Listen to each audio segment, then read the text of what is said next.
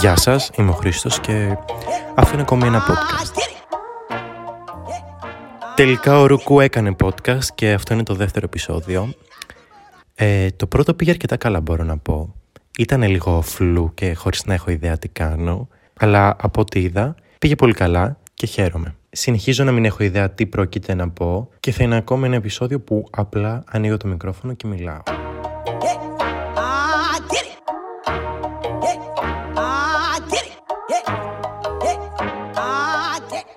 Πριν λίγο καιρό, στο Αττικό Ζωολογικό Πάρκο, έγινε γνωστό πως σκότωσαν έναν χιμπάτσι που είχε δραπετεύσει και πραγματικά είναι η απόδειξη πως τα ζώα δεν πρέπει να είναι κλειστά σε κλουβιά και σε ελεγχόμενους χώρους και θα πρέπει να είναι ελεύθερα στη φύση. Αν και δεν είναι η πρώτη φορά που το Αττικό συμπεριφέρεται με αυτόν τον τρόπο, μερικά χρόνια πριν, πριν την καραντίνα, ε, είχαν δραπετεύσει δύο τζάγκουαρ και τα σκότωσαν και αυτά Επίσης, φιλοζωικές οργανώσεις έχουν καταθέσει μηνύσεις ε, προστατικό ζωολογικό επειδή χρησιμοποιούσαν τα δελφίνια με βάναυσο τρόπο ώστε να πραγματοποιήσουν κάποιες παραστάσεις ε, σε πισίνες και κρεμούν κάποια δικαστήρια τώρα εναντίον του Αττικού Ζωολογικού Πάρκου. Αλλά θέλω να πω ποιο είναι το νόημα του να έχεις κάποιο ζωολογικό πάρκο από τη στιγμή που εξουδετερώνεις τα ζώα μόνος σου ένα-ένα και κάθε χρονιά να δραπετεύουν και κάποια ζώα και εν τέλει να τα σκοτώνεις; Ευτυχώς βέβαια αυτή τη φορά δεν έμεινε απαρατήρητο το γεγονός και μαζεύτηκε κόσμος και οργανώσεις έξω από το Αττικό και έκαναν κάποιες διαμαρτυρίες ζητώντας να κλείσει και τα ζώα να φεθούν ελεύθερα στη φύση εκεί όπου και ανήκουν.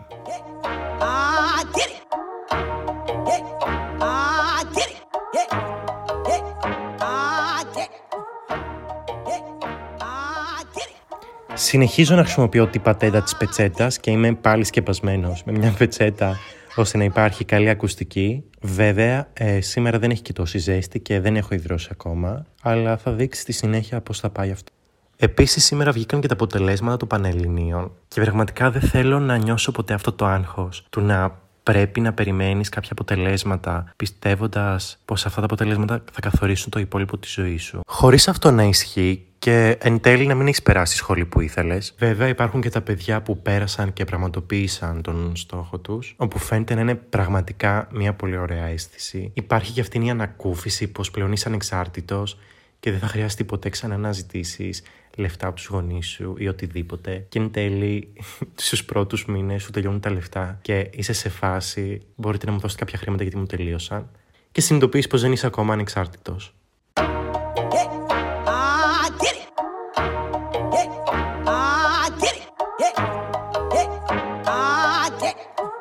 Κοιτούσα πριν λίγη ώρα το άλμπου με τις φωτογραφίες από όταν ήμουν μικρός και βρήκα μια φωτογραφία μου που τρώω καρπούζι και θυμήθηκα το τι πίστευα μέχρι και σε μεγάλη ηλικία μέχρι ουσιαστικά να μάθω βιολογία και να μάθω τι ακριβώς συμβαίνει στο στομάχι μας πως εάν καταπιείς τα κουκούτσια από το καρπούζι αυτά θα φυτρώσουν μες στη κοιλιά σου και θα γίνουν δέντρο και πραγματικά αυτή η φοβία δημιουργήθηκε από τους γονείς μου και κάθε φορά, ακόμη και τώρα, όταν έχουμε καρπούζι, ποτέ δεν τρώω τα κουκούτσια και προσέχω και τα βγάζω ένα-ένα, ώστε να μην καταλήξει κανένα στο στομάχι μου. Αφού ξεκίνησα να λέω πράγματα που πίστευα μικρός, ε, θα πω για ακόμη ένα. Είναι γνωστό πως το χειμώνα η ανάσα μας έχει αυτήν τη μορφή του καπνού. Ωραία, ωραία. Ε, μου είχε πει η αδερφή μου πως η αναπνοή μας μοιάζει με καπνό επειδή ουσιαστικά μέσα μας έχουμε μία σόμπα που δουλεύει non-stop και βγάζει καπνό μόνο το χειμώνα. Και εγώ για τα υπόλοιπα χρόνια της ζωής μου το πίστευα χωρίς να κάτσω να σκεφτώ πώς μπορεί να λειτουργεί αυτό το πράγμα και γνώριζα πως μέσα μας υπήρχε μία σόμπα. Αλλά ευτυχώς,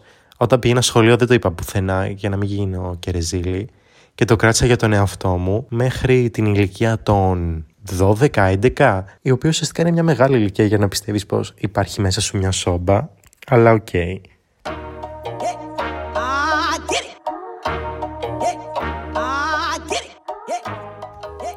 Εν τω μεταξύ, επειδή σήμερα βγήκαν και τα αποτελέσματα των Πανελληνίων, έμαθα πως μία μητέρα τεσσάρων παιδιών αρίστευσε στις πανελλαδικές φέτος και έγραψε πραγματικά πολύ καλούς βαθμούς στα εξεταζόμενα μαθήματα και την επόμενη φορά που οι γονείς μου θα μου πούνε πως γιατί έγραψες λιγότερο από εκείνο το άτομο, γιατί πήρες λιγότερο από εκείνο το άτομο σε αυτό το μάθημα κτλ.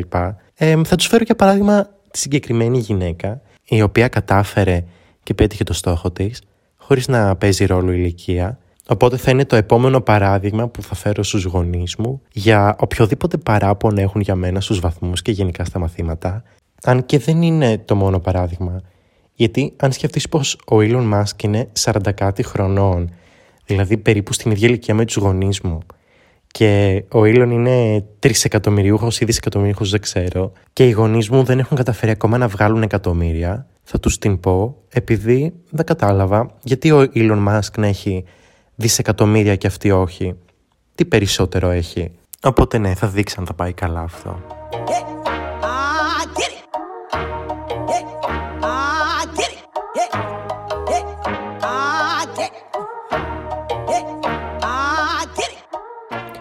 Πλέον είμαι σίγουρος πως το For You page στο TikTok με μισεί, πραγματικά, γιατί μου βγάζει συνέχεια στιγμιότυπα από συναυλίες της Billie Eilish, του Harry Styles και πραγματικά κανένας δεν σκέφτεται να έρθει στην Ελλάδα. Και κάθε φορά που λένε πως πρόκειται να κάνουν παγκόσμια περιοδία, χαίρομαι γιατί λέει ότι μπορεί να υπάρχει έστω και μια πιθανότητα να έρθουν στην Ελλάδα και εν τέλει ανακοινώνουν τις ημερομηνίες και τα μέρη που πρόκειται να πάνε και βλέπεις πέντε ευρωπαϊκές πόλεις και πέντε πόλεις στην Αμερική και αυτό είναι το παγκόσμιο tour. Η Ασία δεν υπάρχει ποτέ στο πρόγραμμά τους, τα Βαλκάνια ούτε καν και η Νότια Αμερική Ισπάνια. Γενικά παίζει να έχουν πάει από πέντε φορές στο Λονδίνο, πέντε φορές στο Βερολίνο, δέκα φορές στο Άμστερνταμ και να μην έχουν σκεφτεί ούτε καν να πάνε λίγο πιο δίπλα, να έρθουν να ευχαριστήσουν και τους φανς που έχουν στις υπόλοιπες χώρες. Βέβαια, από τη μία αυτό είναι καλό, γιατί έχω παρατηρήσει πως τα εισιτήρια για κάτι τέτοιες συναυλίε είναι από 100 μέχρι και 400 ευρώ, ανάλογα η θέση που έχεις κλείσει. Οπότε, αν έρθεις κάποιο στην Ελλάδα και θέλω να πάω και εν τέλει δεν θα μπορέσω επειδή τη μέσα εισιτήρια θα είναι τεράστιες, καλύτερα να μην έρθουν. Οπότε δεν θα νιώθω κι εγώ αυτή την κατάθλιψη μετά. Γνωρίζοντας πως τελικά ήρθαν στην Ελλάδα, αλλά τελικά δεν θα μπορέσω να πάω να τους δω.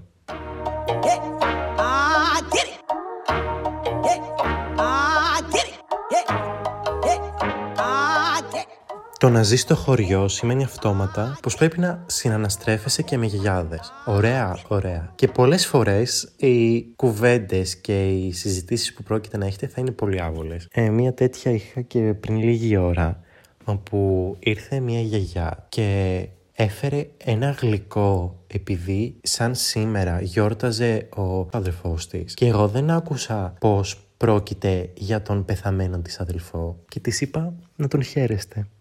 Και η καημένη μου είπε πώς να τον χαίρομαι αφού έχει πεθάνει. Και εγώ ένιωσα πραγματικά την πιο άβολη στιγμή της ζωής μου και βγήκε αυτόματα από το στόμα μου μία λέξη συλληπιτήρια που δεν ξέρω καν αν είναι σωστή γιατί έχει χρόνια που έχει πεθάνει. Και ήταν πραγματικά ότι πιο άβολο έχω ζήσει μέχρι σήμερα. Τέλος πάντων, ε, διάβασα πριν λίγο πως στην Ξάνθη ένας οδηγός κτέλ κατέβασε από το λεωφορείο του μια κοπέλα επειδή ήταν με το μαγιό της, με το πρόσχημα πως ήταν προκλητικά ντυμένη. Που πραγματικά δεν ξέρω αν υπάρχει πιο ενοχλητική λέξη από το προκλητικός, καθώς το τι θεωρεί ο καθένας προκλητικό είναι υποκειμενικό και όχι αντικειμενικό. Επίσης η κοπέλα πήγε για ένα μπάνιο με το μαγιό της και την ανάγκασε να κατέβει από το λεωφορείο επειδή τι φαινόταν παραπάνω δέρμα.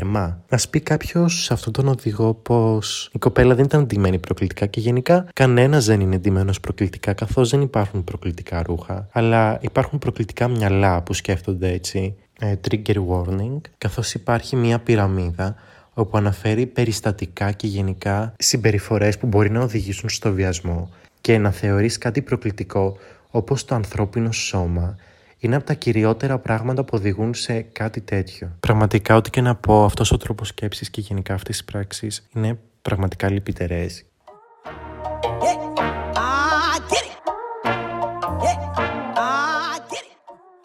Τέλος πάντων, αυτό ήταν ακόμη ένα επεισόδιο από το Ορουκού έκανε podcast. Ελπίζω να βγει και ωραίο και να σας άρεσε. Να θυμίσω πως το podcast πλέον υπάρχει και στο Apple Podcast και στο Amazon Music και στο Google Podcast αλλά και στο Spotify. Ε, μην ξεχάσετε να αφήσετε πέντε αστεράκια στο Spotify ώστε να προωθήσει το Spotify το podcast και τα λέμε σε ένα επόμενο επεισόδιο. Two fingers up, one down with my toes ten. Flued out my boobs out, put a cork in it. Love it when you be crying out when I'm corseted. I don't think you gon' make it. Do not let me start raging. I'm losing my patience. This ain't staying in Vegas.